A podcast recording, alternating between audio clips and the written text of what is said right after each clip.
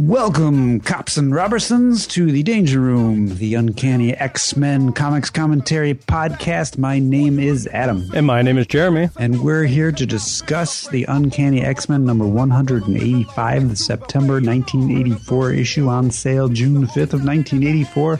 Cover price of 60 cents. This one's titled Public Enemy. Oh, yes. The minute they see me, fear me. I'm the epitome of public enemy. Used, abused without clues. I refuse to blow a fuse. They even had it on the news. Don't believe the hype. Don't, don't, don't believe the hype. Don't, don't, don't, don't believe the hype. Yes. And on the cover of this one, you have a very public enemy looking rogue. She's, she's It got says Rogue Public Enemy. she's got like a clock around her neck. Just rogue flay. No, uh, she's she's just holding Storm in her clutches. I know who you're talking about, but I didn't know. I don't know who the members of Public Enemy are. Uh, well, there's Chuck D, Flava Flav. Obviously, Grandmaster Flash. No, and Terminator X is their DJ. There's other members, but those are the three that stand I out. I thought my head. Grandmaster Flash was the clock guy. No, that's Flava Flav. Did he? Did he steal that from Grandmaster Flash? I'm pretty sure Grandmaster Flash never wore a clock. Oh man, my cred is dipping. Yes, son. uh, yeah, so Storm, she's she's there's a purple background. There's a bunch of lightning in the background, and uh, she's holding on to Storm. And Storm looks like she's passed out or dead or something. And they're standing in the water. She's very much beaten. Yeah. So look out, everybody. This is the one where Rogue goes rogue. That's right. We've been waiting for this Yeah. because, like, Rogue is, uh, you know, she's she's a Brotherhood agent, Mm-hmm. She's on orders from the Blob to kill Storm. probably. So, well, let's open this thing up. kill Storm. Ever since Gunther died, I just want Storm dead. uh, yeah, so this one is, in fact, called Public Enemy. It is written by Chris Claremont. John Romita Jr. and Dan Green are the artists. Tom Orzechowski is the letterer, and Nocenti's the editor. Sorry, skipped the most important part of this. Glynis Wein is the colorist. Uh, Jim Shooter is the editor in chief. And it's the Uncanny X Men, Adam. Yeah, Uncanny X Men are the stars. They are. says. and we get a big splash panel, bunch of stuffy looking dudes and one woman. I think it's Valerie Cooper. They're all at a boardroom table looking at a big video screen of a very mad looking rogue soaring above the clouds. And Henry Peter Gyrich is there, and he's he's talking to the room, and he says, "This gentleman and ladies is the danger. I mean, Rogue. she is a mutant and as dangerous as." Powerful as she is powerful, she is our target, our target. a target, if you will, says Him Shooter. um, is it Henry Peter Gyrich or Henry Peter Gyrick? Oh, um, uh, one of those. I've always gone with the Henry Peter Gyrick route, but I mean, I it's could probably Henry Peter Gyrich. I could see where Guy Rich, you know, would be there. So I just, you know, maybe one of our. Maybe it's Henry Peter Gyrish. Uh, you could be right, and, and we're both wrong. so Henry Peter Gyrish, he uh, he he he gives the boardroom here. Uh, I guess they're at the Pentagon, kind of a rundown of this public enemy, this rogue person whose name is Rogue, and how she had broken into the Pentagon uh, Pentagon a while ago, and she fought the X Men. Do you remember that, Adam? I do. And then some people shot her. Although surprisingly, it doesn't say as seen in X Men issue number. True enough. And uh, she attacked Storm. I mean, I guess that was part of the whole Pentagon attack. I mean, basically three pa- uh, panels from that Pentagon attack. Well, I feel like the middle panel is from. No, I guess it must be from the Pentagon attack because she's got the two stripes. I I mean, it definitely looks like the cover of what, like two issues ago, 187. Yeah. But I'm. Yeah, either it's misleading or it's not. And Storm's got her long hair there, so you know the, the last time they faced off uh, in any sort of manner like that, with her hair long, uh, was that issue. So right, man. It's got to be. So, uh, Henry Peter Gyrish, he keeps going along. She's part of the Brotherhood of Evil Mutants, but she's been with the X Men lately, so we don't know what she's doing. Uh, but this guy we know, Forge, he made a gun, and I have it. Uh, he speculates, interestingly enough, that Rogue was actually uh, working in coordination with the X Men at the Pentagon because shortly after that, all the references to the X Men and mutants in general disappeared from their federal computer network. Really? which is not the way computers work. But Well, back in 1981, it's totally how computers worked. but um, a further possibility is that the X Men and the Brotherhood have formed an alliance. Hmm, okay. And then uh, I like this picture of Pen, Pe, uh, Peter Penry Penry Heater Henry Peter Gyrich or Gyrish uh, standing at the podium. His pants look a little too baggy though. He needs to see a tailor. Well, he's getting a government salary. I mean, he's only pulling down like 60, 70K. But yes, then he pulls out, as you mentioned, a forge gun. Yes. It's the gun that we saw in 187 that's not ready for prime time. So, how does he have it, Adam? Oh, he must have uh, gotten it somehow. Yeah, somehow. One good shot will essentially transform Rogue into a normal human being. Gyrich, says the Baroness as she enters the room. How did you get that gun from Destro? Wait, are we saying that Forge is Destro? Well, yeah, I mean, he could be anybody underneath that chrome dome of his. Oh man, E- even though we did see his face in one of the GI Joe issues. And it's true. But he was he had a thing on. Right. It's a rubber mask, True that. fake beard or something. And she's like, "Well, you you can't have the neutralizer. Give me the neutralizer back. You're not supposed to have that." Raven says uh, Valerie Cooper as she stands up. Calm down. Nobody's supposed to know that the gun exists, especially you, Guy Rich. Uh, it's it's it's a functional prototype, so you shouldn't have it. But he says that he's authorized, and she's like, "But it's untested. We don't know what it's going to do." And Valerie says this would seem to be the ideal opportunity to learn, and that's when the bear, uh, uh, uh, what is her, uh, Raven, uh, Mystique says, "This was your idea, Valerie." well, first she does like a spit take. What? Val, this was your idea? Yep. And Valerie's like, well, I knew, you know, I understand your feelings, but Rogue's a killer, and, well, we got this gun, so how about we just take care of it? If it doesn't work, we're no better off, uh, worse off than before. Um, Rogue will just be dead, or, or I guess not dead, but powers permanently removed. Right. This gun doesn't kill. Yes. So either nothing happens, she'll lose her powers forever, or she'll lose her powers temporarily. So come on, what's the worst that could possibly happen? And apparently, it went up as high as the Oval Office, so Mystique is just going to have to deal. Yeah, she can go to the president and all she wants, but it won't matter. Uh, meanwhile, at the mansion, uh, Storm runs into the professor's therapy session, uh, who he's conducting with a young lady. It's Rachel. Yep. and says, uh, "Hey, Storm, or the professor, Rogue's missing." And the professor says, I know, or wait, I don't know. Or do I? I'm so mysterious. tell her, tell her, Rachel. You're mysterious when did too. this happen? says the professor, who clearly has not been focusing on the X Men's minds. I thought they were all supposed to have some sort of special rapport. Uh, well, Rogue's a new addition to the team, so he has not yet developed the psychic rapport with Rogue. Is he able to get into Rachel's mind, or is, is it blocked because of the whole time travel thing? Oh, I don't know, but but not only that, they I, I don't know if they've done this yet, but they do will go on to say that Rogue's mind is almost alien because of the binary thing, Captain Marvel thing that she absorbed, and so it's very hard for any uh, telepaths or psychics to get into her mind. Rachel, I don't know about yet. She probably is difficult to get into her mind as she's a telepath, right? Has she been trained? Quite Pres- possibly. Presumably, she's been trained by the master. The, the alternate reality professor? No, the master, the guy that disguises himself. No, I'm kidding. Yes, the master, the pro- Professor Xavier Master. Yes, that's what I meant. An older, wiser, balder professor. Much, much balder. Yes, he has no eyebrows. So uh, the professors, she's, you know, they're like, "Well, what's going on?" Storm says she's she's nowhere. She's uh, not in her bed. Her closet's empty. She's left. No note. No note. She didn't leave a note. Oh, man. Excuse us a moment, Rachel. Storm surmises that since her encounter with Michael Ros- Rossi, uh, Rogue has become increasingly tense and unstable, and she's been trying to help, but Rogue has refused, and uh, evidently she managed to hide her condition from you, which I feel like is kind of an accusation on Storm's part. She's like, "WTF, Professor?" You're supposed to be this all powerful guy who could mind wipe people. How come you didn't know? Since Rossi is away on a mission, I have been able unable to get his explanation. Rogue turned to the X Men because her powers were driving her insane.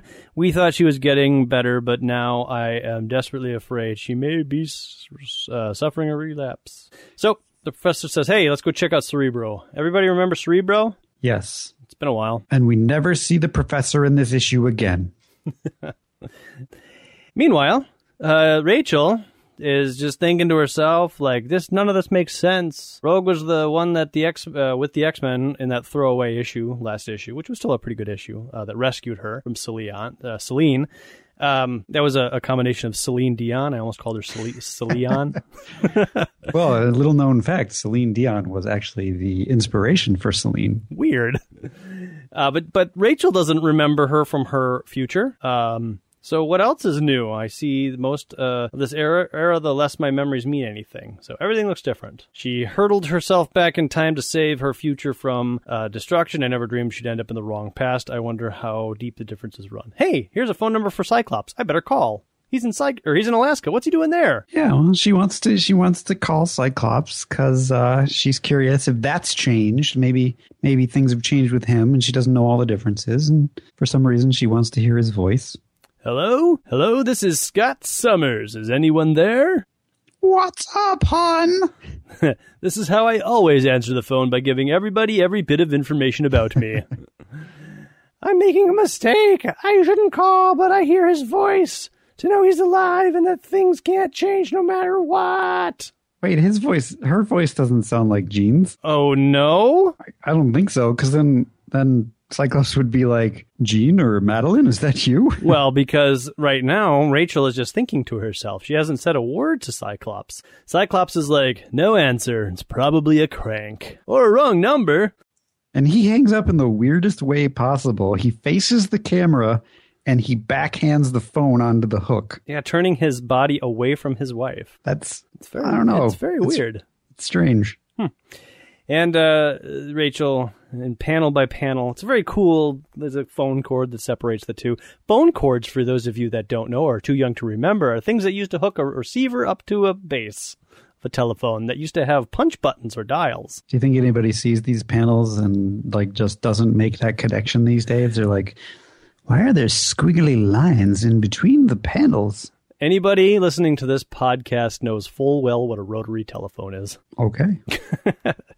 And uh, as the phone hangs up, uh, Rachel says to herself, Daddy, Mom. So, Adam, do you think she heard Madelyne in the background and the voice sounded like her mom's? Yeah, absolutely. What else? How else would you interpret it? Are we to understand that Rachel is the offspring of Scott Summers and Madelyne Pryor? That is one uh, interpretation for sure. Is there any other interpretation you could think of? nope. Okay, let's move on. well, back at the Pentagon, apparently many, many floors down below in a subcomplex, uh, Mystique is able to relax and be her own mutanty blue self and apparently sneak in other uh, known fugitives. So not only does uh, is uh, Raven Darkholme the deputy director of whatever the hell she's the director of, but uh, she also is has a uh, apartment at the uh, Pentagon, which is so protected that she's able to bring the Brotherhood of Evil Mutants there. Is it an apartment or is it just like a super swank office? Well, they don't. They call it these secret hidden chambers, Yeah. but I, I don't know. Are the- Um, it sure looks like an apartment as she walks in. So the secret hidden chambers of the Pentagon are the group's operational headquarters. And the group that we are referring to uh, comprises the Brotherhood of Evil Mutants. Yeah, That seems a little far fetched, just a little bit. just a teensy bit. But yeah, I would. Uh, I mean, you could go to the apartment route, but maybe. But I mean, there's there's like a big glass table with some magazines, a big couch. Uh, like a fully stocked bar in the corner. Uh, I don't know. Yeah, it could be her apartment or just like a super swank office, like I said. I don't know. So I don't know if like who would be aware that these little apartments exist. I don't know. Probably the the cleaning staff, right? Because the cleaning staff they got to have access to everything. Um, the heating and ventilation and air conditioning guy would have to have some idea. So there are other people who would know. The electrical engineer. I mean, this this area is getting power and water, presumably. Uh, The architect. the architect. So I mean, it's it's reasonable to believe that the president doesn't know because I mean, we elect a new president every four years, and they don't. I don't. They don't tell him everything. Maybe Raven Darkholme has been killing off everybody who knows. That's that's that could be. That could be. And maybe she's like, uh, when the bills come for the Pentagon, she like gets there before everybody else does and takes the bills out of the mailbox, uh, just to to obfuscate the uh, electrical bill of this secret hidden chamber base. Uh, maybe it's somehow. Uh, maybe the Pentagon just gets a general electric bill that doesn't isolate down to its small apartments. Oh, oh, okay. That's probably more reasonable to believe. Yeah, I don't know, but uh, she she's got a she's meeting here with Destiny. So th- I mean, Destiny is an She's old, got a meeting with Destiny. Yeah, she's an old blind lady who got here on her own accord. How did That's she? true. How did she make her way? I mean, it, to me, it seems like she would have gone through the front door and been like, "Here's my pass for the secret elevator." secret entrance. Yeah, well, it just seems like a like a horrible like you wouldn't design that into the Pentagon. I mean, let me back up. You would probably design that into the Pentagon. Many secret entrances and exits, but wouldn't they be like well known by like all of the top people? I don't know. This is just not. I don't know why Chris Claremont needed this to be in the Pentagon. I don't either. I mean, Does this ever? go anywhere kind of. Okay. kind of. But they didn't have to do it this way to make it go where it's gonna go. But anyways, yeah. So Destiny made her way in here somehow. Um, Yes, because she needs to inform Raven that Rogue is in grave danger. I'm going to take a nap. Raven, are those prunes on the bar? I'm ever so not regular. Okay. So, anyways, yeah, there's uh, something's horrible is going to happen, and it's probably going to happen to Rogue. So, we should probably do something about this. And they go through the Xavier versus me and decisions and blah, blah, blah. Well, she, Raven considers uh, maybe we should let this happen because Rogue hates her powers. And in a sense, stripping her of her powers permanently would just send her back to uh, Mystique. That's like, that sounds like a cool idea. If she lost her powers, Yeah. Yeah. Yeah. So she says, uh, Destiny, you're the precog. You can see the future. Why don't you tell me what the best thing to do is? And then Destiny says, What? What? Well, I can't tell you because the future's jumbled. Jumbled. As if the very fabric of time itself has been rent asunder. So she's referring obviously to Rachel having traveled through time. Oh, I never made that connection, but that makes sense. But the problem with that is that if the per- her perceptions over the past few days have become jumbled, how does she know Rogue is in grave danger? Maybe she's always known that Rogue is in grave danger. It's just a general thing since the moment they met. Well- Rogue is in grave danger. I don't know who that is. Pretty much. I mean, you know, maybe it starts off as something somebody important in your life will be in grave danger. This is that important person. Uh, she's going to be in grave danger in four months. Four months has passed. You should probably do something about it. Uh, future's jumbled, but you know you've pretty much got the idea of what's going on. No, I get I get the uh, my interpretation or, or is that Destiny came here because Rogue is in grave danger specifically uh, right now. And so, because the future is jumbled or whatever, uh, she can't uh, offer any advice other than she that Raven follows her heart. Okay, Destro. So, uh, on an airplane, Valerie and uh, Valerie Cooper and Henry Peter Gyrick are um, they're they're going to find uh, Rogue. So uh, somebody says Shield uh, because uh, normally this operation would be handled by Shield, but they're they're busy it in the war against the Dire Wraiths, which we know about the Dire Wraiths because they were featured in issues of ROM that we covered, and also because I believe they talked about them last issue, right? Uh, yeah, sometime. Um, SHIELD here stands for Supreme Headquarters Intelligence Espionage Law Enforcement Division. I'm pretty sure that's not what it stands for today. we covered what Shield stood for like two years ago, uh, and I don't remember. But is this the same that it stood for then? I think so, yes. Okay. What does it stand for now? I'd have to look that up. I'm not prepared, Okay, but um, you know, whatever. It doesn't matter. yeah. When we when it changes, I will note it in ten years. And there's also a reference to uh, Avengers Annual 10. Right. Uh, she talks about how, or, or I guess Henry Peter uh, Gyrish talks about how since Rogue stole Carol Danvers' alien physiology, they're able to track uh, Rogue pretty easily, the same way that the Avengers tracked her in Avengers Annual Number 10. How convenient. Yeah. Meanwhile, in Dallas, Texas, from a, well, newly familiar building, we hear somebody call out, She's done what? Our agreement was that nobody was supposed to use that gun. I gave her an apartment holographic changer, and she stole my gun? So, do you, is that what happened? Uh, she's Valerie just stole the gun, or did Forge give her the gun, and they were like, "Okay, I'm going to give you this, but don't use it." Well, I don't specifically recall, but um, it seems to me that when they were conversing about the gun, and Ford was like, "Yeah, but it's not ready." Like he turned his back and was like, "Does anybody want lunch? Because I can make a really good lunch." Uh, and we never saw the gun be exchanged back to Forge. I mean, you would assume that since he said it's not ready and I don't want to use it on anybody, somebody would have given it back to him, but we never saw it. Okay.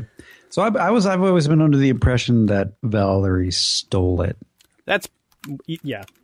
Either way, Valerie took it uh, somehow, and uh, Raven was unaware, and uh, now she's here telling Forge. Well, this is a hologram of Raven. You're right, it is. Um, so yes, Forge has a 3D Star Wars esque holograph thing. The impression I received is that she doesn't care much that it's untested. Her only concern is capturing Rogue. I have no idea whether the gun removes powers temporarily or permanently, or what might happen to the person in the process. It could cause incalculable damage. It might even kill. That's why I phoned Forge. No one in authority will listen to me. I'm hoping, praying you have better luck. If I don't, Ray, the government can find itself another inventor as I race out to my airplane. This is Forge, he says, flying his superjet. I want to speak to the president. And this dude is connected. Or do you think he just grabs his intercom and just randomly says that all the time? and the person's like, uh, 911, what's your emergency? That's actually the code to launch the plane. He has not made a phone call. All he did was turn the engines on. yeah.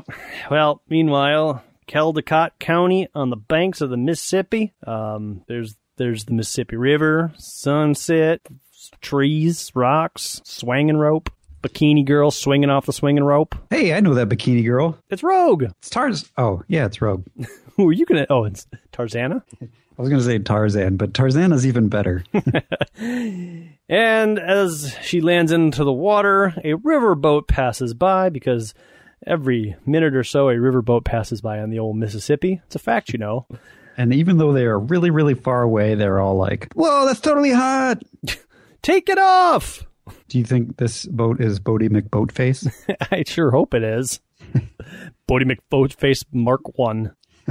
encore, encore! Uh, 555-0187, ask for Jody. Jody is a boy's name, but it's spelled here the girl way. Are you sure? I thought J-O-D-I-E was the girl way, and J-O-D-Y is the boy way. I know two Jodies, and the Jody that I know who is a boy is J O D I E. Seriously? The Jody that I know is a girl is J O D. I know two Jodies who are J O D Y. Weird. I know one Jody, and she's IE. Now, Adam, Well, by the rule of uh, averages, your friend is weird. um, is there nothing saying that Jody in this comic book isn't a female? I suppose it could be, but then she does say, Thank you, boys. Y'all really know how to do a girl's heart proud. It's not, Thank you, boys. And strange lady. Well, she is young. It's the 80s, and she doesn't know how to process that. So she ignores it. She doesn't hear it. Maybe Jody is a woman, but she's like dressed up like a boy. So she's doing like the girl boy accent. 555 047. Ask for Jody. Yeah. I'm I'm totally a man.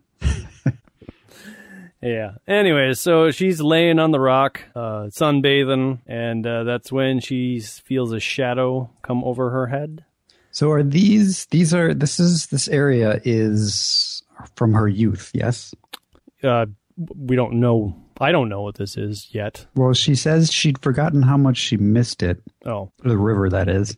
I mean, we're gonna get yes, we're gonna get confirmation that it's from her youth, but Okay. I don't think we have that confirmation right now. A shadow falls over her sun tanning bikinied body, and she opens her eyes and says, Hello, Storm.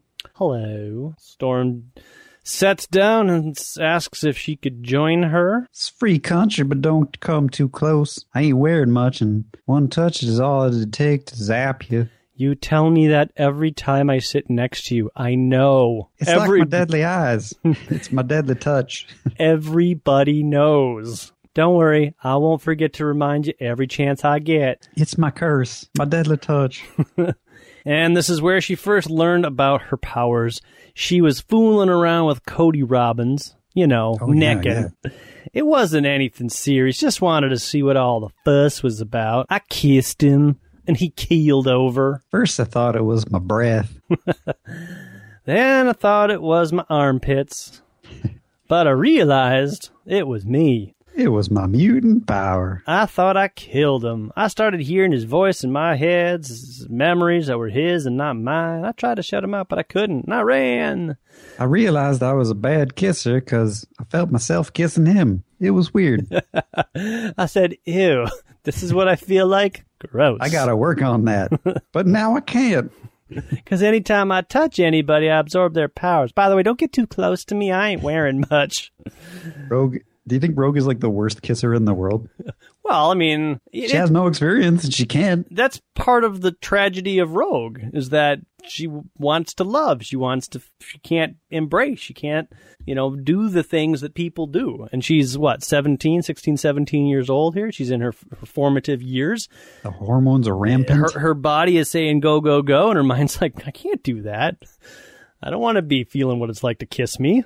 We already know how that turned out the first time. So yeah, that's, that's the tragedy of Rogue. So yeah, she's probably a terrible kisser, but it's not her fault. Roro, I've been at Xavier's school for months and nothing's changed. I still can't control my powers. Heck, I'm worse off than I was before. 'Cause now I, I don't know anywhere any any more where my loyalties lie with y'all or Mystique. It's it's crazy running up in here in this old head. Uh, we're your friends. Can't we do something to help you? Yeah, but like four or five or ten issues ago, you were like not my friends, and you were gonna quit the team, and before you'd let me join, and life is funny. Yeah, and Carol Danvers, I could not forgive you for what you did to her. But I know that your sense of honor and decency is stronger than you care to admit. Give me a break, will ya? Because of what I did, I've got to spend the rest of my life as two people, Danvers and me. I'll never be myself. I'll never know any thoughts or feelings that aren't purely my own. That's the other tragedy of Rogue. Yeah, that's that's gotta be tough. Mm-hmm.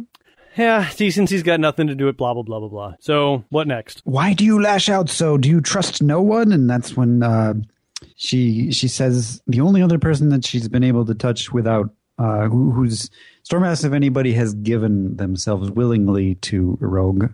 And uh, Rogue says no, but then she remembers that Wolverine did once, and uh, that's when Storm says, "Would you like to see the world through my eyes?" So the theory here is that if somebody gives their power willingly, then perhaps it won't be as crazy for Rogue. Okay. So I guess we'll see if that happens. Well, that makes sense. So that the the first memories of this person entering your body aren't them panicking and struggling. Right. Yeah, well, that makes sense. Okay, so uh, at first she says no, um, but then Storm takes off her glove and she's like, "Come on, come on, Suppose something goes wrong and I kill you. eh, I'm prepared to take the risk." I'm afraid. You think I am not? And they touch hands and Storm. Roro passes out, which then her like now their arms are touching and stuff, and so she's like she she, she puts her down carefully on the ground, and suddenly the panel gets all white and shady, and suddenly she says it's kind of like a her eyes go white, and I think she's she's controlling the weather without even realizing it. She's goddess, well goddess, goddess. I'm trying to do like a half storm, half rogue here. Well, the question I have, Adam, is uh, would she merely take on the accent of the person who she absorbs, uh, or would she take on the voice characteristics as well? Well, she doesn't. She doesn't normally say goddess. Right. So that's just like I'm saying what you're saying because that's part of your personality. But remember in the Michael Rossi issue, Michael's like, ah, she keeps slipping in and out of that of a familiar voice. But that was Carol Danvers. So Right. But what it's I'm hard. It's hard to say. so I mean, the scientific answer would be no, right? Because your voice is your voice because of how you're you're how you're constructed, right? Well, let's let's see how many contractions she uses. well, that that's that's a that's a that's a way of speaking. It's not necessarily the uh, the tonality of your voice. That's all I'm getting at. I suppose. In fact, in the next panel, she says, uh, "The sun and the air and the water, I see them as patterns of energy resonating within my own person. I feel aware of every living thing around me. My voice uh, is changing, Yeah. So, so becoming a blend of mine and Aurora's." Wait, how does she know her voice is changing? She's not talking. She's thinking to herself, I still have my accent, but the tone is deeper and my speech more formal like hers. This is very weird, but very neat. A wind has sprung up because of my transformation. See, I'm trying to do, trying to do a deeper Southern accent. It just sounds silly. It does. It kind of sounds like a Gomer Pyle. I was thinking like, "Hi, my name is Earl, and this is my other or Daryl, and my, this is my other brother Daryl, or I don't remember. Yeah, Remember the Newhart show? I I do. I do. Yep. Okay. Um, yeah. So she creates some uh, small uh, rainstorms, uh, just hand size. There's like a little. They have tiny little bolts of lightning. One zaps her in her little finger and she goes, ow. Ooh. And uh, she, after after putting that away, the, the powers are starting to fade a little bit, and she she she leans over to get some more powers out of Storm, and she says, ah, "I only want a little more. What harm is there in that?"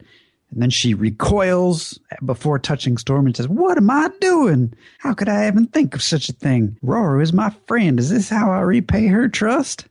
Oomph. She gets zapped in the back. That's quite a zap. I mean, she's like doubled over, but like the wrong way. It really looks like her back would snap in this panel. Yeah, it's a good thing she's drawn so thin. Yeah, or or uh, uh, it's good she does her yoga. That's flexibility right there. She goes down, and uh, we hear from off panel Federal officers, Rogue, we have an award for your arrest. and she is not quite passed out but uh, she she's worried about Aurora and she figures maybe I can the the feds the feds don't even may not know that Aurora's there but they're after me so I'm going to try and draw them away so she kind of flies away she, she looks like she's a little bit out of it it's kind of like a drunken fly I really like this panel just because it conveys like if imagine if you wake up in the middle of the night and you have to like go to the bathroom or whatever, but it's like a dead sleep and you wake up and you just kind of like stumble and you're kind of all over the place and bleary eyed and whatever. yeah This is that, but flying, and I think that this illustration uh, with the little stars and the little lines like just captures it perfectly. Like Good she, job. she is drunk flying. She's unable to fly above the trees and she ends up flying through them. Um, the branches hurt her, so uh, her her invulnerability has been affected by the energy blast.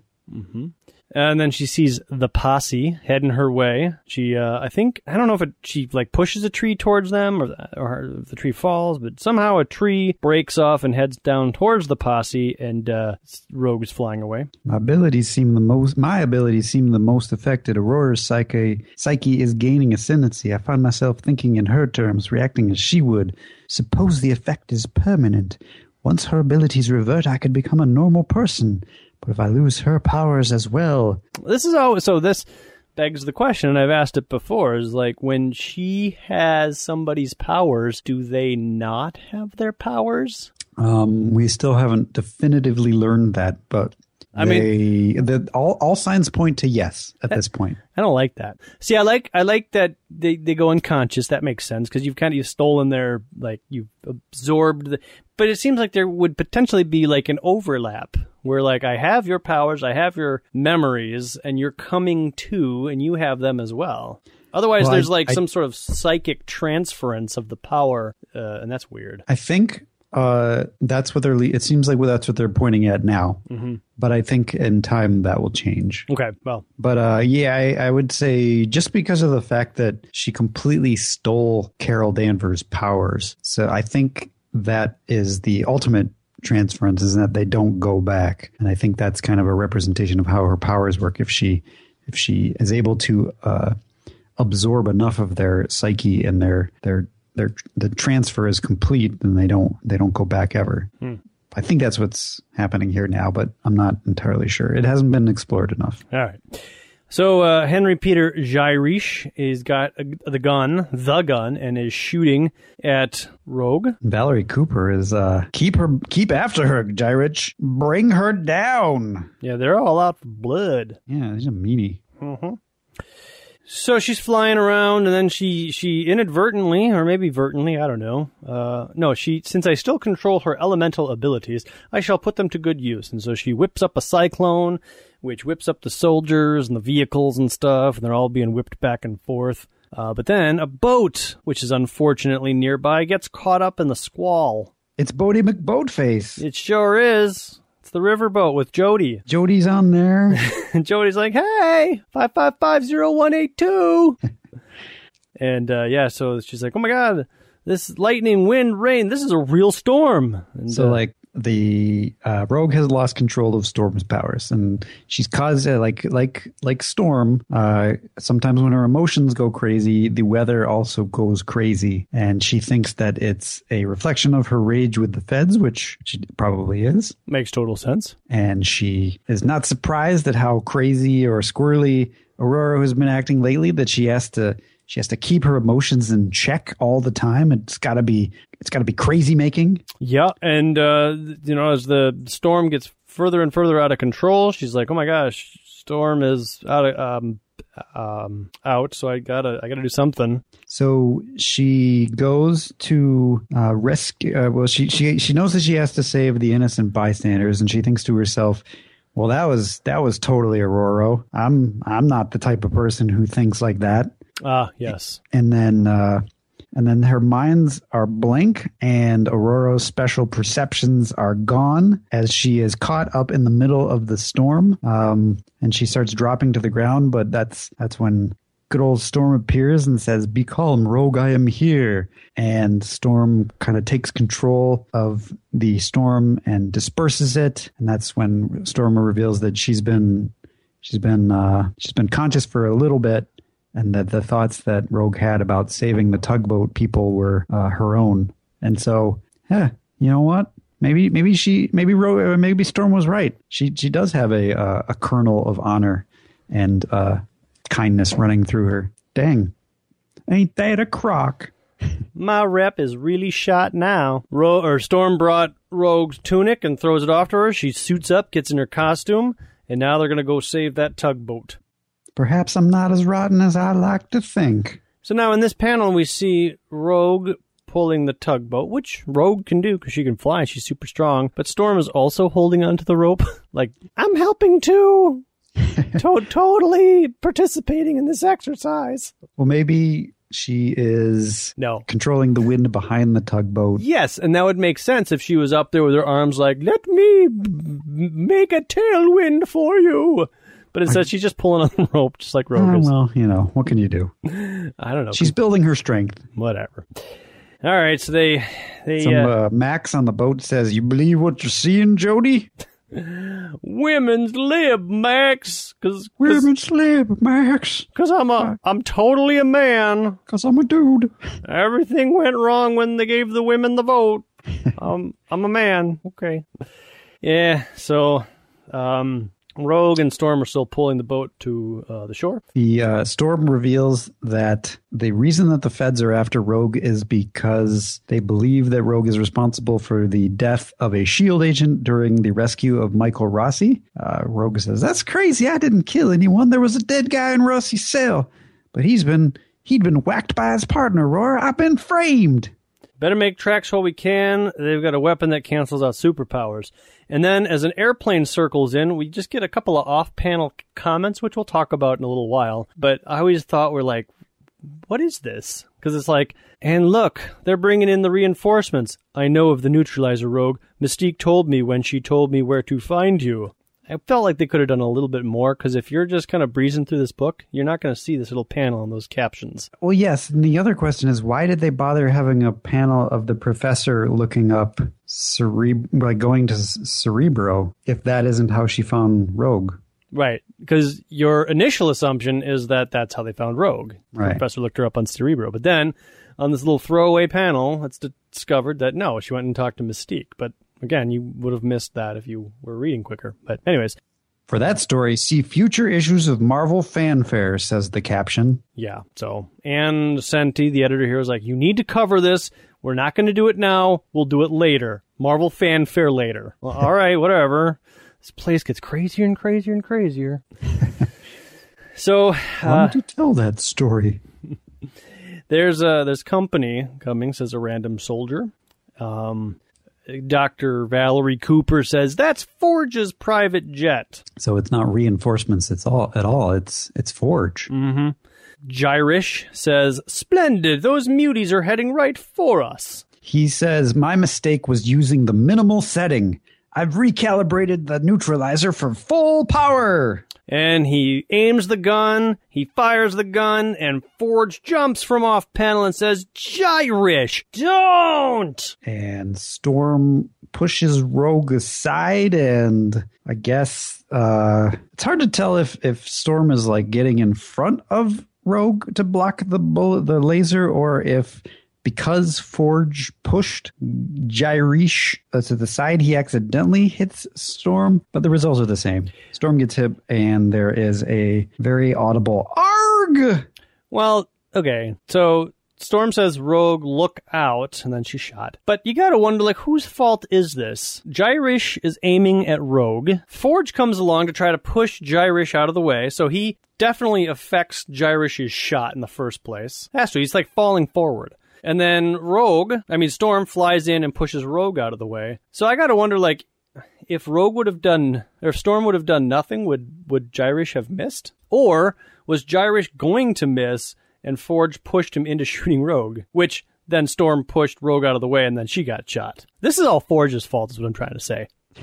Well, no, this is Valerie Cooper's fault because she stole the gun. Ah, fair enough, but once that damage was done, if Forge would have just stood and been like, that guy's aim is terrible.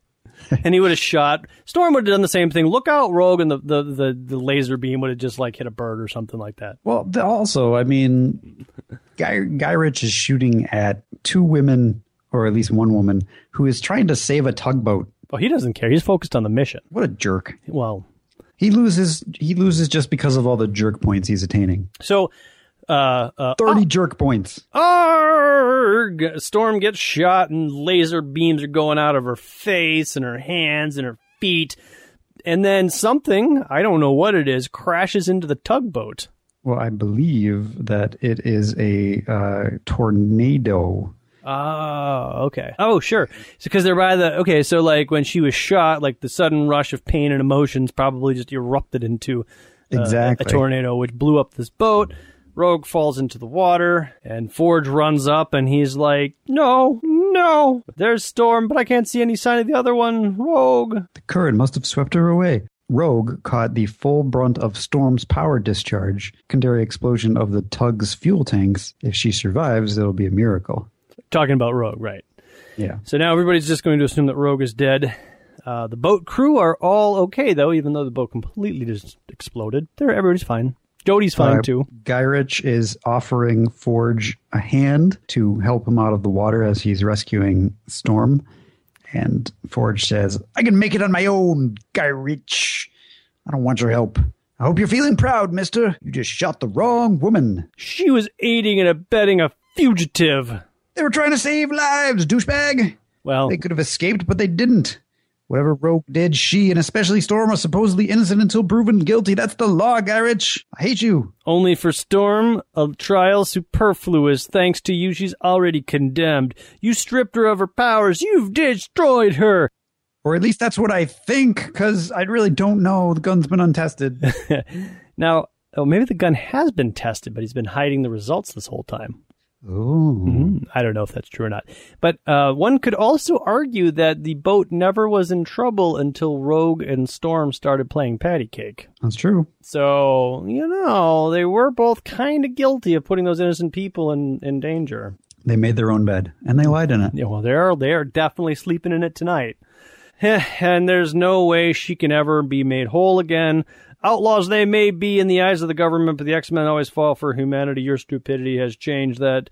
You may single handedly have turned them from our defenders to our deadliest enemies. Again, this will be confirmed after I do the tests to make sure that Storm's powers don't return, because I've not tested the gun yet. And that's when we see some dire wraiths who are like, look into the fire, the scrying pool that's made out of fire. That neutralizer there looks like the one Rom has. Uh oh, if humans develop the means of banishing us to limbo just like Rom, that could mean our doom. Therefore, Forge must die. Next, Life Death by Chris Claremont, Barry Windsor Smith, and Terry Austin. Featuring Jim Shooter.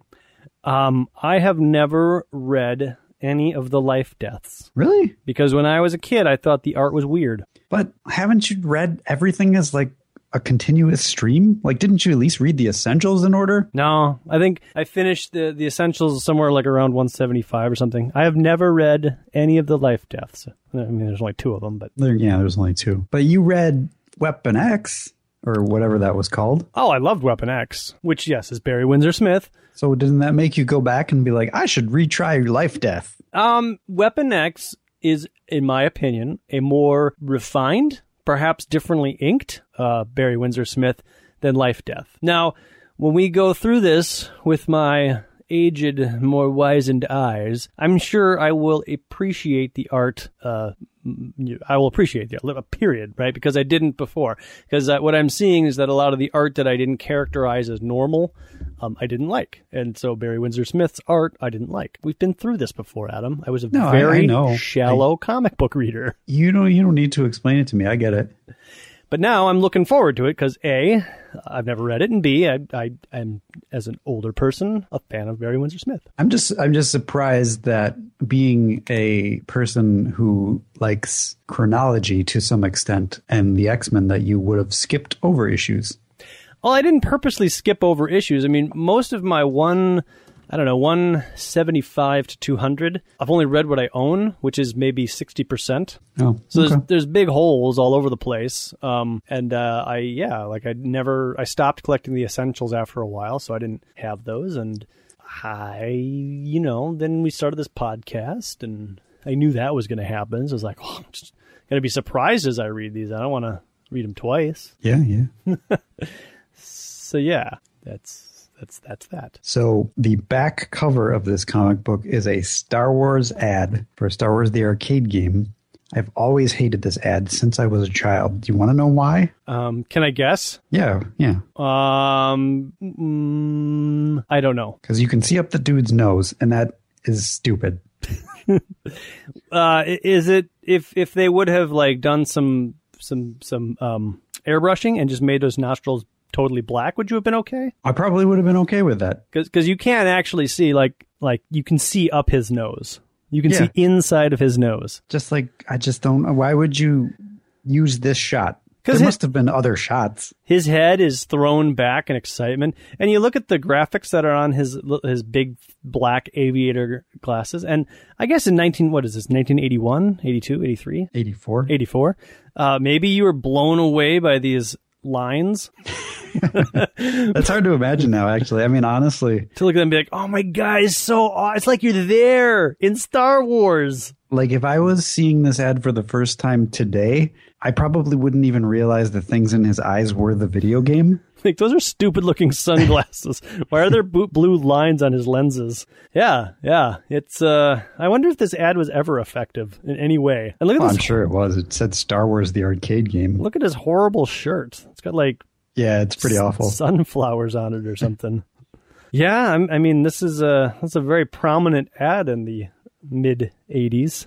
Just like uh remember the Bonkers Fruit Chew ads? Yeah. Yeah. And the Chips Ahoy. Yep. Those are everywhere. Yeah, so there you go, everybody. There you go, everybody. Everybody. So we got a Facebook note We sure did. from who, Adam? Jake Ivy. Yes, Jake Ivy wrote in with a with a very interesting idea. Uh, we're probably late for this, but he said uh, since the NFL draft is coming up at the end of the month, um, which we're past now by the time this is released. How would you guys select your X Men teams? You each need to select five members for the team. The characters you select can only be selected once, and the characters must have been uh, an X Man w- at one point in their career. Adam, you go first. But before you go first, Adam, I want to understand ground rules, okay? Because this is serious. All right. First, For, I want to know before we before we even start with the ground rules. Why do I have to go first?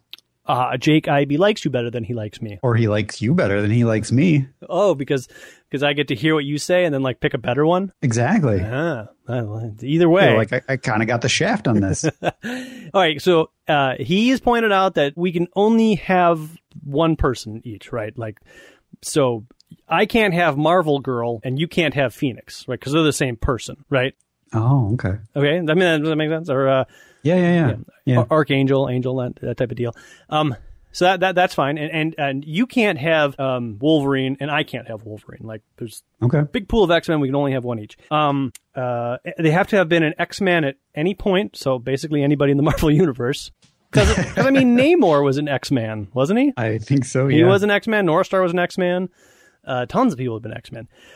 Namor is a good one too. exactly. Uh, giving away all my good stuff here. Uh, uh, Mimic, right? Because he was an X Man once. Um, so, uh, are we? Are we? Are, is this a timeless thing? They can be living or dead, and if they're on my team and they are currently dead, are they actually alive on my team, or did I just uh, draft a dead X Man? Uh, well, you should. We should decide this because this is critical towards one of my choices. So I would say living or dead. Uh, Okay. So so it's it's out of time. It's it's uh, uh the Beyonder. It's it's uh, Secret Wars three. So they're all from all timelines here. Uh, what was it? any other contingencies? Thoughts? Living or dead? Any time? Any time frame? Right. So you can have like a X Man that's old and and and young. Like if I wanted Marvel Girl, could I have her? I guess so. Right. well, wait. So you could have Old Man Logan. Does that mean that I could have Wolverine? No, you could either have Old Man Logan or you could have Wolverine, but you couldn't have both. I see. Or you could have Old Man Logan and Marvel Girl. Right. Right. So they don't have to exist in the same time frame. I'm going to lose. I did no preparation for this. I did a little bit of preparation. All right. So any other, uh, any other, and then so like, what's the deal? Like, uh, like, are the listeners going to vote on like who drafted the coolest team? Are we going to have like a fantasy fight off? I don't even know how we would do that, but I, I would say that the users can, or the listeners, the users, the uh, the listeners can, if they want to do, if they want to vote, if they want to talk about what who they think would beat who, you know, it's up to it's up to you guys. Okay. So what we'll do is we'll draft our teams, um, and then we'll post them. We'll, you'll hear them on the podcast, and then we'll post them on the Facebook page, and, and folks can just, I don't know, comment on it. And uh, so based on the comments, we, we'll- so is, is this like a draft where we alternate? oh, Or- absolutely. Or do I draft my five and then you draft your five? no, no, no, no. You pick one guy, then I pick a guy or girl, and vice versa. Oh, okay. Uh, all right. And is this this is uh, football with powers? I'm presuming. Oh, I don't know if they're playing football. Maybe they're just fighting each other, or maybe maybe it is football. Maybe it is uh, uh, like the team you draft. Like, what would happen if they played football with their powers? Who would win? I don't know, Adam. I think we're overthinking. Or who would be the most effective fighting team? I was thinking who would be the most effective football player, so I have to change everything now. No, no, no, no. See, you could go either way because, like, you could pick yourself. Um, a, All right, I'm going with a football team. You could go with like a really powerful team, but then the, the listeners could break it down and be like, well, that team would never work because this person hates this person and this person loves that person and blah, blah, blah, blah. And your whole team, like, they would never fight because they would always be infighting. Ah, you know, You never thought about the, the whole relationship aspect of this. no, nobody, nobody. I have, I have, I have pulled it down to uh, like about twelve characters, and I need to choose five from those. And I don't think any of these twelve characters have ever been at odds with one another. All right. I did zero research on this, so my picks are probably going to be pretty boring. I did about a half hour, right. and I, I set the additional guideline to myself that my team was going to be made up entirely of uh, female members of the X Men. Oh. because I thought that would be more interesting. Because I, I, part of me feels like some of the biggest powerhouses of the X Men are females. All right, hang on. I'm gonna I'm gonna get a pencil here, a pen rather. I'm gonna write this down. Okay, Adam, you get to go first. All right, um, who do I start with? You probably want to start with the person you think I'm going to pick. Oh, I, I I have no idea who you're going to pick. Um, all right. So, what are the rules on Phoenix? Well, you can only you could have Dark Phoenix if you wanted to, but I don't know how well that would work for you. I mean, she might be like on your team for like a little bit, but then she might turn against you and all of us and kill us all. So you could have Well- Phoenix. Well, what about what about uh, Phoenix before? sh- Well, well, okay. Let's say let's say uh, Jean Grey after she comes back from being Phoenix, so she still has some Phoenix powers. Uh, So there, there's the possibility that she can lose her her her, her uh, stuff at any time. I never thought about like like timeline permutations. But okay. So- so you're thinking like late or mid X Factor Jean Grey. No, I'm, I'm thinking even after that. I'm thinking uh, Grant Morrison's Okay. Jean Grey. So so she's she's died. She's come back. She's married Scott. Oh, spoilers. She's married Scott Summers. Right. she Um, got a little Phoenix power. She's still got a little Phoenix power. Sometimes she thinks she's going crazy, but she's got it under control. She is uh she's she's both a powerful uh both fighter and a very powerful telepath. What if I put a wrinkle in this whole thing and say like you can choose your character, but you can't choose from when they came from? Wait, wait, when when they came from? Yeah. What do you mean? Well, you could say like I have Jean Grey, but you have Jean Grey, and you get all the baggage that's associated with Jean Grey. So, so depending on the roll of a die, and I don't know how that would be decided, but she could be Marvel Girl, Phoenix, Dark Phoenix. Well, you're you're changing the rules. All right, fine. You can have Grant Maris, Morrison. I because I'm I'm going to lose this because I'm not going to know which era these guys come from. I was thinking much broader. So with that in mind, uh, I'm just going to take Professor Xavier. That's uh, that's what I assumed you were going to do because uh, I I have a I have a pretty powerful telepath, and the only real uh, combat against that is the world's most powerful telepath. Yeah, mind wipe. I win. Okay, next. Um, well, I don't know. I, I got some I got some little Phoenix Force. Well, right. You could put a shield up or something like that. Yeah, it would be a good battle. So sticking to my uh, powerhouse mentality or uh, fo- football mentality, I, I need a, now. I, I have a, I have a telepath and a pretty powerful telepath at that, and I need I need a powerhouse. So I'm going to go with Rogue. Huh? It's a good pick. Uh, circa circa Jim Lee's Rogue. Okay, so it's it's Carol Danvers Rogue. Yeah, Yeah, okay. That's important, right? Because Rogue eventually loses that, doesn't she? yeah. Well, I, I actually I'm not even up to date with what Rogue has right now. I don't know what she has today, but I think there's a point in the run where she is just Rogue with power absorption and doesn't have Carol Danvers powers. Spoilers. Ah, how do I counter that? I didn't really have a counter for that, but I do who- know who my next person is. I'm going to go with um, Longshot. because you know we're we're not going to have maybe some muscle. We're going to have luck. Well, I'm gonna I'm gonna counter your luck with my female version of luck, Domino. She has luck powers. She has luck based powers. She was she an X Man or was she X Force? According to this handy Wikipedia list you sent me, she was an X Man at some point. I don't remember that ever happening, but this the internet does not lie, Jeremy. Yeah, yeah, I'm with you.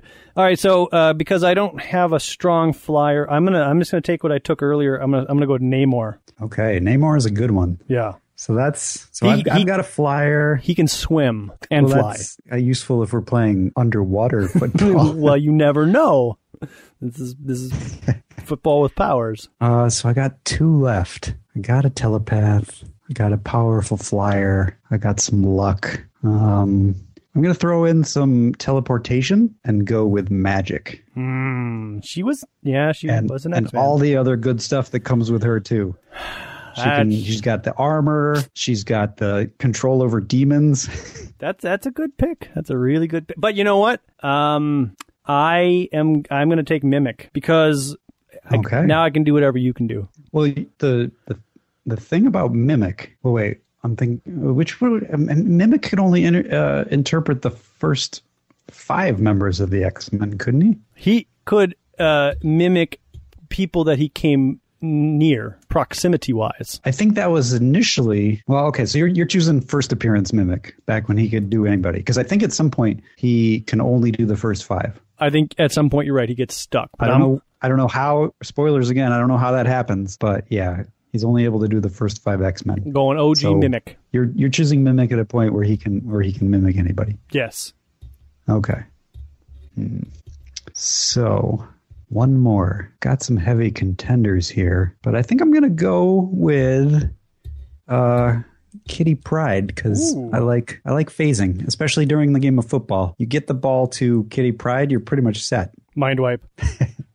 well, then Well- then Jean comes and does some Phoenix. Yeah, Force she's got to be uh, Jean Grey. Jean Grey plays defense and make sure that when Kitty gets the ball, nobody nobody mind wipes her. Oh, you got me covered a lot of different ways here. Um, hmm. I don't know if I have a, a good pick here for the last one. I just- there's no other phasers. I guess I don't really have anybody that teleports. I, I don't want Nightcrawler. I mean, come on. Nightcrawler. like Magneto seems like a perfect pick, but what's he going to do out there on a football field? He's going to float around. None of your people are made out of metal except for Magik, maybe a little bit, but then she Yeah, could see, just. I, I was actually thinking Polaris would be Mhm. also. Oh, you know, I could use the the, the female uh, version of Magneto, but I decided not to. All right, I got my last pick, uh, and it's appropriate for the point in which we are at the comic book. I'm going to select Forge as my fifth. Because whatever we can't counter, well, he's just going to use that power disruptor on Kitty. So I don't even care. whatever, whatever we can't counter with our powers, Forge is just going to invent something really quickly uh, to deal with y'all. So there you go, everybody. Let me uh, let me break it down. Adam's team, the all girl, all U.S. girls team. Jean Grey, Grant Morrison run. Got a hint of the magic Phoenix. is definitely not American. well, that's true. Uh, I don't. I don't know what Domino is. Fine, it was a bad, bad thing for me to say. uh, yes, so Jean Grey got some hints of the Phoenix Force, but she's not full on Phoenix. Rogue in the Jim Lee time period, she's strong. She's got Carol Danvers' powers, power absorption. Domino, who's got luck. Does she do anything else? Like fire guns, maybe? Uh, yeah, she she does. I. She, it's you know, it's it's a football game, so Okay. she's not going to be shooting anything. But she has uh, good luck and probability manipulation. Got it. That's a, that's a good one. Magik, uh, which is a perfect, uh, excellent selection. Anything that uh, gets by her, she can just teleport to limbo and leave there. So that would suck. Uh, and Kitty Pryde. And so I have uh, Professor Xavier, Longshot with his luck power. And I don't know that he so much has luck manipulation as he just is like he himself is lucky. I don't know that his luck extends to the rest of the team. So he may might not be that valuable for me. Namor, who's just all around flying, strong. He can swim, like I mentioned. Mimic. Yeah, I think I think Namor is your your.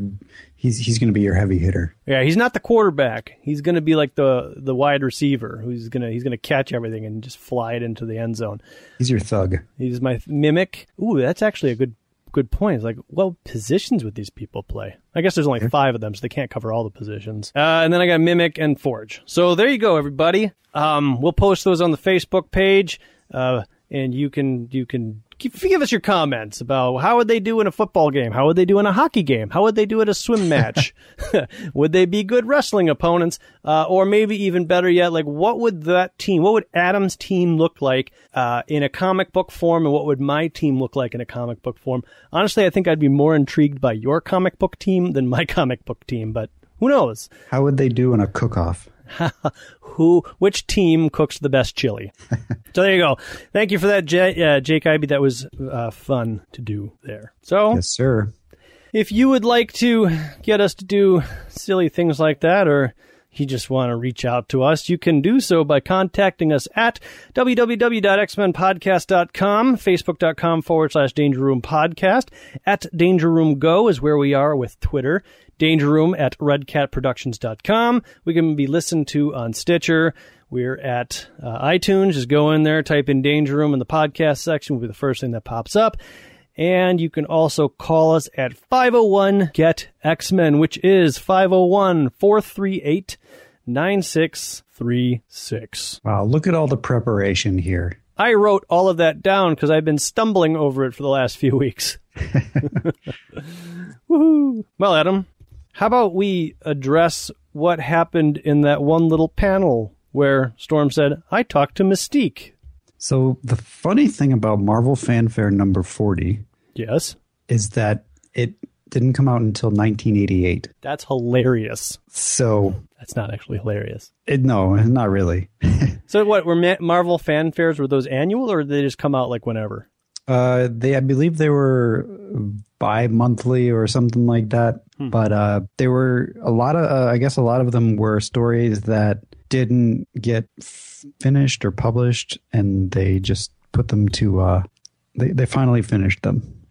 Well, but in in uh, the X Men comic we just read, it said, did it say it said an upcoming Marvel fanfare, didn't it? Yeah. So remember how I, every time I mention uh, Angel in the Defenders, it references his time in the Savage Land in upcoming issues of Marvel Fanfare, and we determined that, that that definitely wasn't issues one through four that we covered where they were in the Savage Land because that happened that like chronologically was published before those issues of Defenders, and those just never happened. So I think there were a lot of stories that were told that they were planning to put in Marvel fanfares, and they just never got around to it. And uh, this this would be one of them. For for some reason, Chris Claremont knew, or somebody knew, that they wanted to tell this story. They wanted it to be in Marvel fanfare. This story belongs in Marvel fanfare, but it did not get done um, until four years later. So maybe maybe they they didn't have an artist for it, or who knows. So um, the first story in this is basically the, the story follows a, a guy that looks like Angel, and I'm wondering, is this Angel or is this Yes. just a weird story? This this this is an angel story that takes place during uh, X Factor. We'll, we'll cover that when we get to it. oh, spoilers, everybody! We get to come back to this. Yeah. Okay, sweet. Because I was like reading this, like, where does this happen? And is this Angel? And it is. Okay. So we'll go to the second half. The second half is titled "Deal with the Devil." And it is written by Chris Claremont. Craig Hamilton is the penciler. Rick Bryant is the inker. Allen Milgrom is the editor. And Tom DeFalco is the editor in chief. Petra Scotese is the colorist. Jim Novak is the letterer. And this feels like a modern, uh, like a, a 1988 Marvel team. So I think this was never drawn. Whether it was written in the past, I mean, I guess we'll never know. But uh, The script may have been. Nah, I don't even know. Like, why would you bother? I feel like had they have added two more panels in that issue, they this story is just unnecessary. But since they didn't, I mean, s- s- somebody either Ann Nocenti or Heem Shooter, although I doubt it, or Chris Claremont was like, "Ooh, I want to do something. I want to make this bigger." And maybe Ann Nocenti's like, "You can, but not on the pages of the X Men. We need this action packed." like I, I don't know. This is a weird little story. It, uh, yeah, I, I'm, I'm not really sure why this needed to be done this way, but And then the other thing is, the world will never know. in 1988, who cared, right? I mean, I'm sure there was somebody. I mean, four years as a comic book collector, especially when you're a teenager, it's it's a really long time. It's the difference between uh, the first time you're driving your car and like the second year of college. Like you might be done with comic books uh, by the time this story comes out. Or you may be just getting into comics and you read this issue of Marvel Fanfare and you're like, I don't know what is going on here. Or you've you're a somebody who's been following comics and this comes out and you're like, when did this happen? right. So I feel like I feel like 40% of your people don't read anymore. 40% are like I don't know what's happening. And then there's 30% are like, "Oh yeah. Okay. Yeah. This is kind of unnecessary, but all right, I'll read this." Anyways, yeah. So this this is what happened between the pages uh, of that issue we just read. And a Storm flying around. It's definitely modern looking. This was definitely not drawn in 1984. This is. It looks like uh, somebody trying to, you know, who who was drawing in 1988? Was Jim Lee drawing by this time? Or Uh, Marc maybe. Silvestri probably. I don't think Jim Lee was uh, Jim Lee yet. I mean, I don't think he was as famous, but maybe he was. Okay. I don't know. We'll find out. It just feels this this issue feels like it's drawn uh, more modern, if that makes any more sense or it makes sense in a more modern art style. I don't know. I suppose it's definitely a more modern inking style. inking, coloring, drawing. One of the one of the two just takes it out of 1984. In any event, um, this is Storm. She's flying around. She's pontificating. It's all told through her voice. You know, she's giving kind of an introduction of what we're supposed to do. We're outlaws. We're trying to protect people. Uh, I just looked it up, and in October of 1988, uh, X Men number 235 came out, and it was penciled by Rick Leonardi. Ooh, yeah. There's a there's a rough patch between the fall of the mutants, uh, and I don't remember when when there was a lot of weird pencilers on the book. This one, uh, to give you a clue of what era we're in, this is called Welcome to Genosha. That was drawn by Rick Leonardi. Yep, Wow. sure was. Anyways, Yeah, so she's flying around, doing her thing. She heads off to a, a dance club. Uh, we get a new voice here. We get blue text boxes.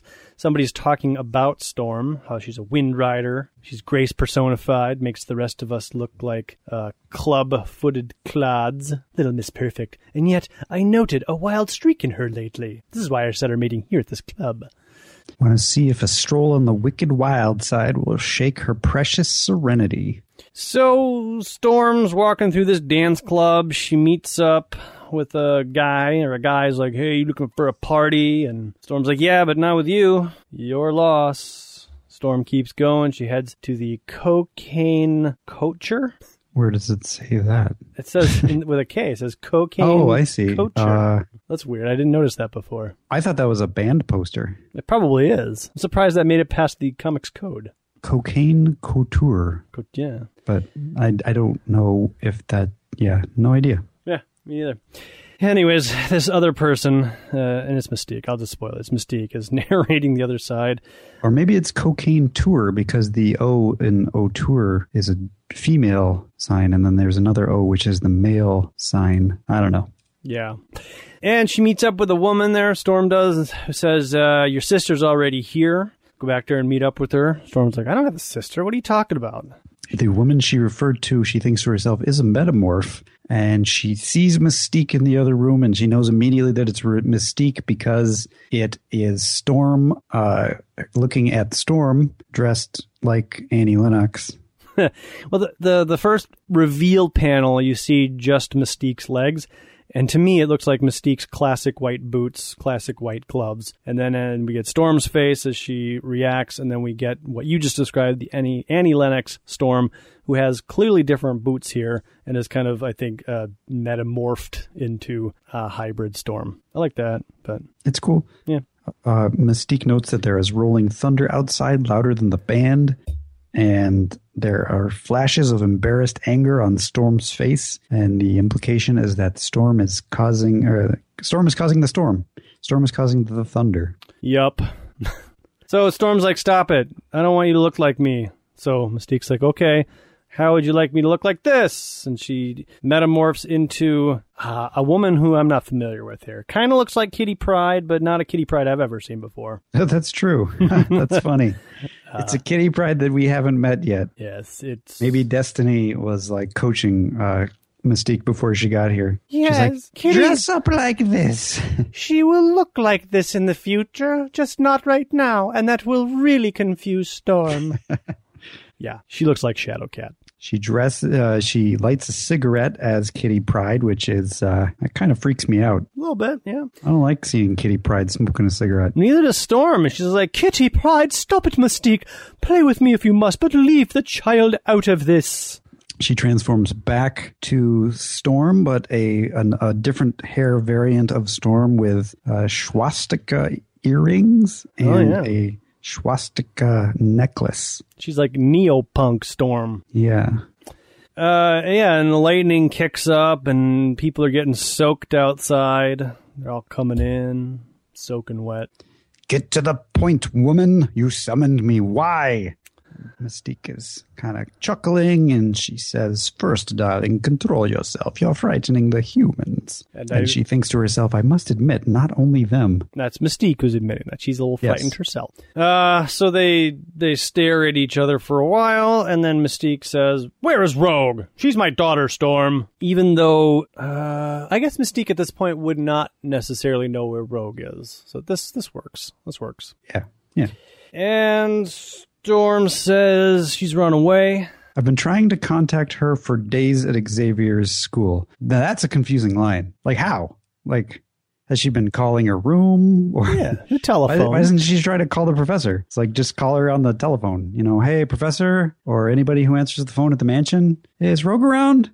And they could be like, no. They're enemies. What is she sending? Like flares? Um, um, this is Mystique. Um, just wondering if uh, rogues can talk. Can, can rogue I talk? They really need to like, you know, have some sort of truce around Rogue. I can call the mansion, but only if I'm, you know, calling to f- talk about Rogue. The professor's like, now, Mystique, we've discussed this. You get to talk to her on Wednesdays and every other weekend. It's part of the agreement. You signed off on this. It's Thursday. I want to know where she is. Anyways, uh, yeah, so Mystique's like, I knew something like this would happen. Uh, your professor hasn't done her any good. She has been under considerable and increasing strain lately. Professor Xavier believes it is a remanifestation of the psychic instability that prompted her to seek his aid. Now, to me, this feels like Chris Claremont didn't write this story until 1988 Y- yeah, I'm sure.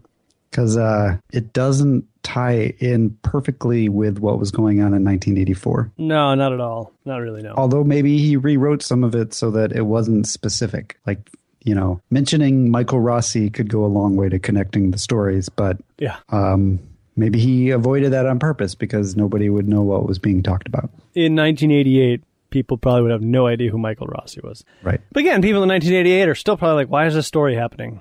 It's boring so far. Uh, don't pick up. Rogue or Mystique rather, she she does one of those French inhalations where she blows her smoke out and sucks it up through her nostrils, all sexy like. Is that a French thing? No, it's called a French inhale. As a former smoker, Adam, I was adept at it. Did you finally quit? Oh yeah, I've, I haven't smoked in years, I think I knew that. years, I tell you. Um, yeah, I'm pretty sure I knew that. Um, that's when a woman whose butt and ankle looks like uh, Psylocke walks in. Very much so. and says, "Freshen your drink, governor. And how about you? Name your poison. She'll have a hemlock." And it's not Psylocke at all. It's a dude. It's a guy that kind of looks like, uh, Kinda don't looks know, like punk Legion. rock Namor. Eh, he kind of looks like Legion there with the hair sticking Oh, up like that. Oh, that's interesting. Or punk rock Namor. I mean, he's just wearing like a loin cloth and some leather straps around his chest. Love your hair and bewitching outfits, dudes. Want party? uh, Mystique blows smoke into his mouth as they share a. Uh, I don't. Yeah, they do kiss. Storm's kind of weirded out by the whole thing. Yeah. She's so free and casual with her favors, giving and taking pleasure, whatever. Where I dare not. She knows this, which is why she does it. My face is stone, hers quicksilver. This is really Chris Claremont just experimenting with the word. so the uh, punk rock Namor, he gets ready to he- head off, but uh, Mystique slaps him on his ass. Slap.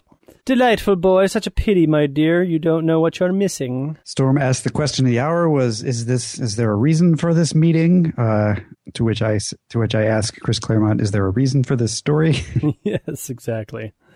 Uh, so Mystique as Rogue says that uh, Rogue is stands falsely accused of murdering an agent of Shield. Uh, you you should do something. and that um, also doesn't jive with what we just heard because Storm didn't know that until Rogue mentioned it. Well, but this is isn't this Mystique as Storm? Yeah, yeah, no Mystique, but the whole falsely accused of like Oh, oh Storm, oh, oh, oh. Or, or Storm doesn't know that Rogue is falsely accused. She just knows that she is accused. I mean, Storm probably presumes it's falsely accused. Got it. Got it.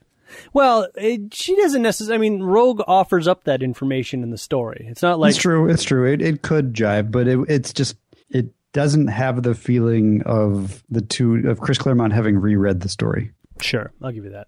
It's, it's like he's going by memory. Yeah, but you could also read it and be like, well, I mean, just because Rogue told her doesn't mean she didn't already know. In the back of Rogue's mind, she could have been like, or Storm's mind, she could have been like, yeah, yeah, I know, I know this already. Yeah, but it would be so easy to not have those kind of things. That's true. So just by rereading the story and slightly connecting it, but she she does tell her uh, important information, which does connect back to the story, which is that there is a federal strike force on her trail and that they possess a neutralizer gun. Again, no one mentions Forge, Nope. which would be a nice connector, but Uh, and not what the story is about. at this point, you said it was X Men 233, 234. Something like that. We're, we're somewhat still, should still be, we're a year away from Forge, from where Forge was. So we should have an idea of who Forge is. Would have been a nice little connector for people to be like, oh, I know him.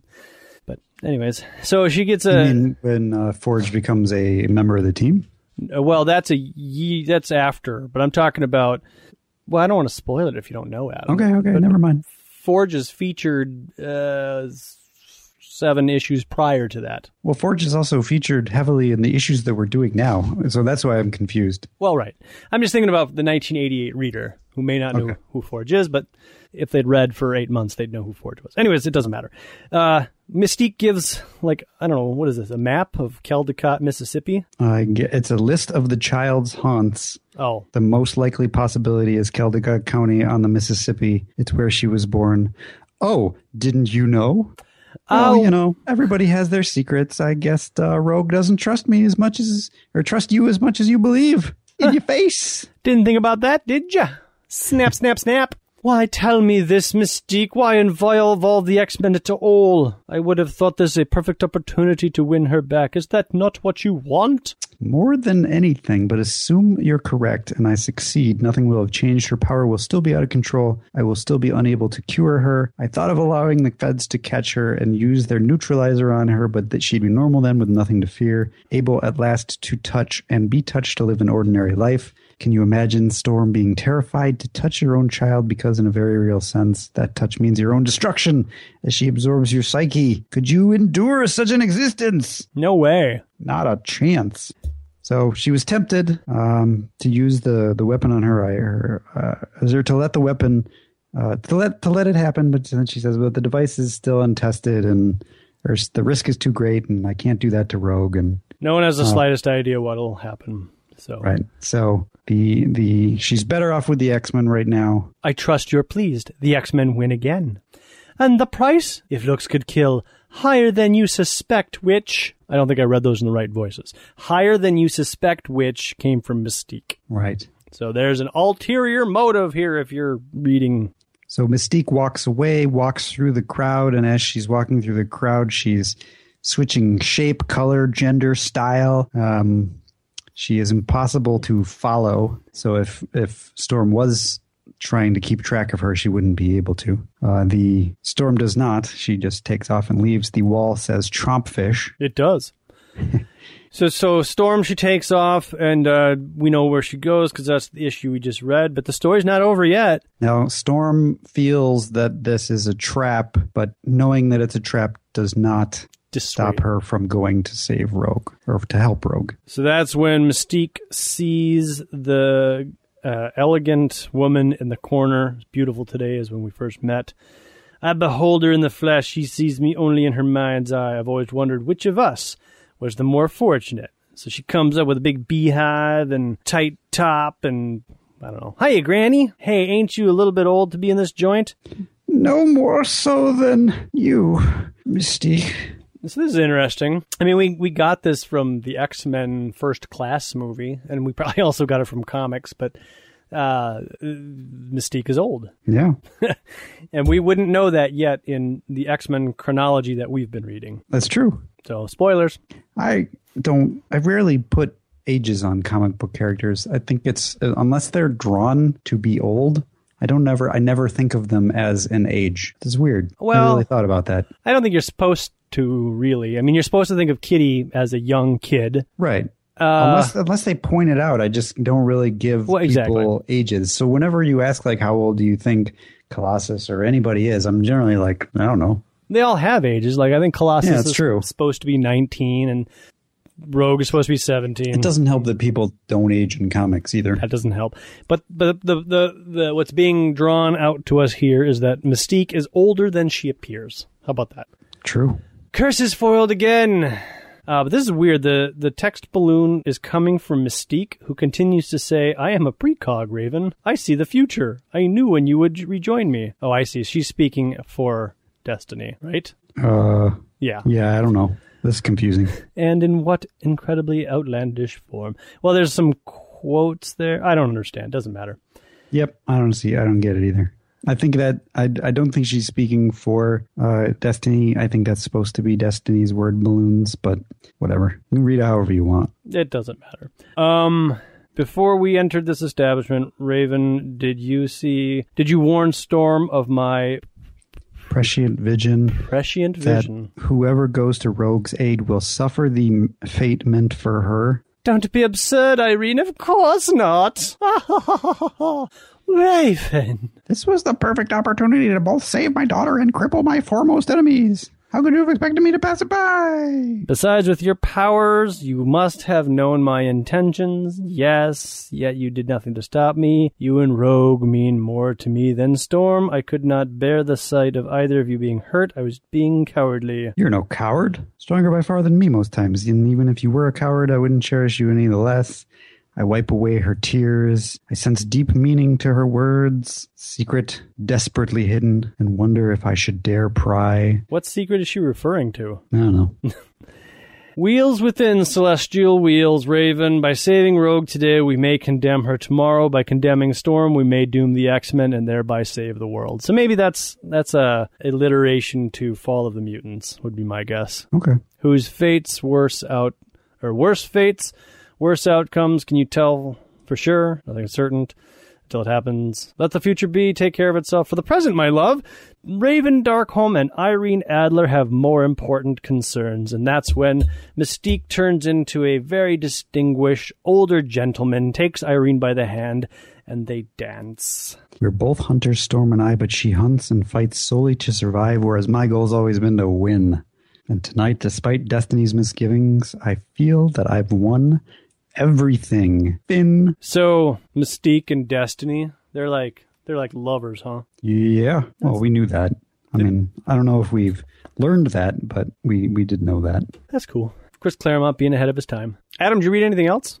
Uh, yeah, I read a, a couple things. Um, just admiring this Doctor Strange artwork on the next page. Anyway, uh, so Defenders number 135. Not a lot happens. The Defenders kind of. Uh, from the last issue, there was that battle with, uh, I forget what the guy's name was, Manslaughter. Um, and two of uh, Angel and Valkyrie were uh, injured. So Iceman, Iceman placed them both in blocks of ice for some reason.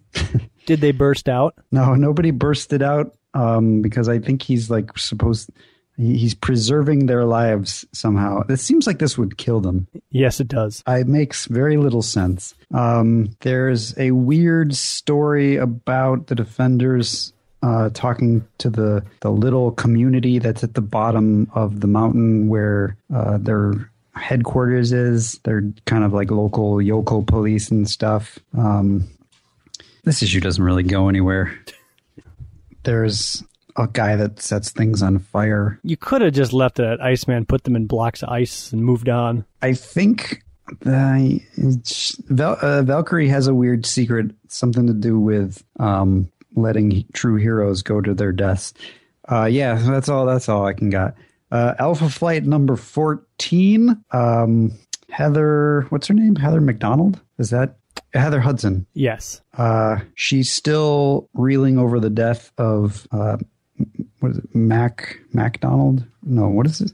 James. Man, James. James McDonald Hudson, whatever his name is. Something like that. And uh, she tries to save this woman whose baby gets kidnapped and dragged underwater. And um, it turns out that they they're going to seek Namor's help to deal with a water creature, and they bring back Marina, who was a former member of Alpha Flight from the first couple of issues, and um, that's it for that one. And then New Mutants number twenty. I don't know if you're still following the New Mutants. Uh, you know, I I didn't read this one. I really wanted to because the covers look super sweet. Um, the New Mutants battle the psychic bear that has been terrorizing Dani Moonstar. Uh, it's a really cool issue as far as artwork goes, as are all of these uh, Sienkiewicz issues. Uh, Magik really shines in this issue. She's able to figure out how to use her her her power. She she sees more of her uh, she more of that armor that we saw a couple of issues ago and they are able to defeat the bear. And as a result, uh, Dani is brought to near death, and her parents' souls, who, if you if you recall from issue one, her parents were killed by this bear. Uh, her parents' souls are revived, and they are now alive. So the New Mutants call in the X Men and say, "Hey, um, Dani's near death." and they Storm commands the healer, the Morlock guy, to save Dani's life. Which I'm like, wow, That healer guy is really convenient. They should bring him over to the X Men uh, mansion. It's they just like call on him every time they need to uh, rescue somebody. So Dani's fine again. She's able to run, dance, climb, ride everything, um, and her parents are back alive. So that's cool. All's well that ends well. Yeah, and that's that's all. What's That's the? all she wrote, folks. There's no cliffhanger. Uh, the professor says every battle, every victory exacts price. Occasionally, though, we wish it otherwise from innocence. Because there's two uh, bystanders who ended up turning into uh, strange. Uh, I, I, I, they turned Indian, I think. It was strange. I don't, I didn't fully understand. Um, the professor thinks he might contact Stephen Strange to get some help with this, and maybe Stephen Strange should also talk to Magik because there's something weird going about her going on with her. And the professor's proud of the New Mutants. They did a good job. Hooray! Next issue: Warlock and Slumber Party. Ooh, Two new heroes I have been looking forward to. Slumber Party's my favorite. Slumber Party is badass. I love Slumber Party's power. oh man, tell me about it. Uh, no. Yeah, we should we should save it. Yeah. All right then. Well, anything else? Um, no. Then until next time, my name is Jeremy, My name's Adam. and the Danger Room is closed. Y'all. If you can't swing this, learn the words. You might sing this, just a little bit of the taste of the bass for you. As you get up and dance at the LQ, with some deny it, defy it, I swing polos. Then they clear the lane, I go solo. The meaning of all of that to media is the whack. As you believe it's true, it blows me through the roof. Suckers, liars, give me a shovel.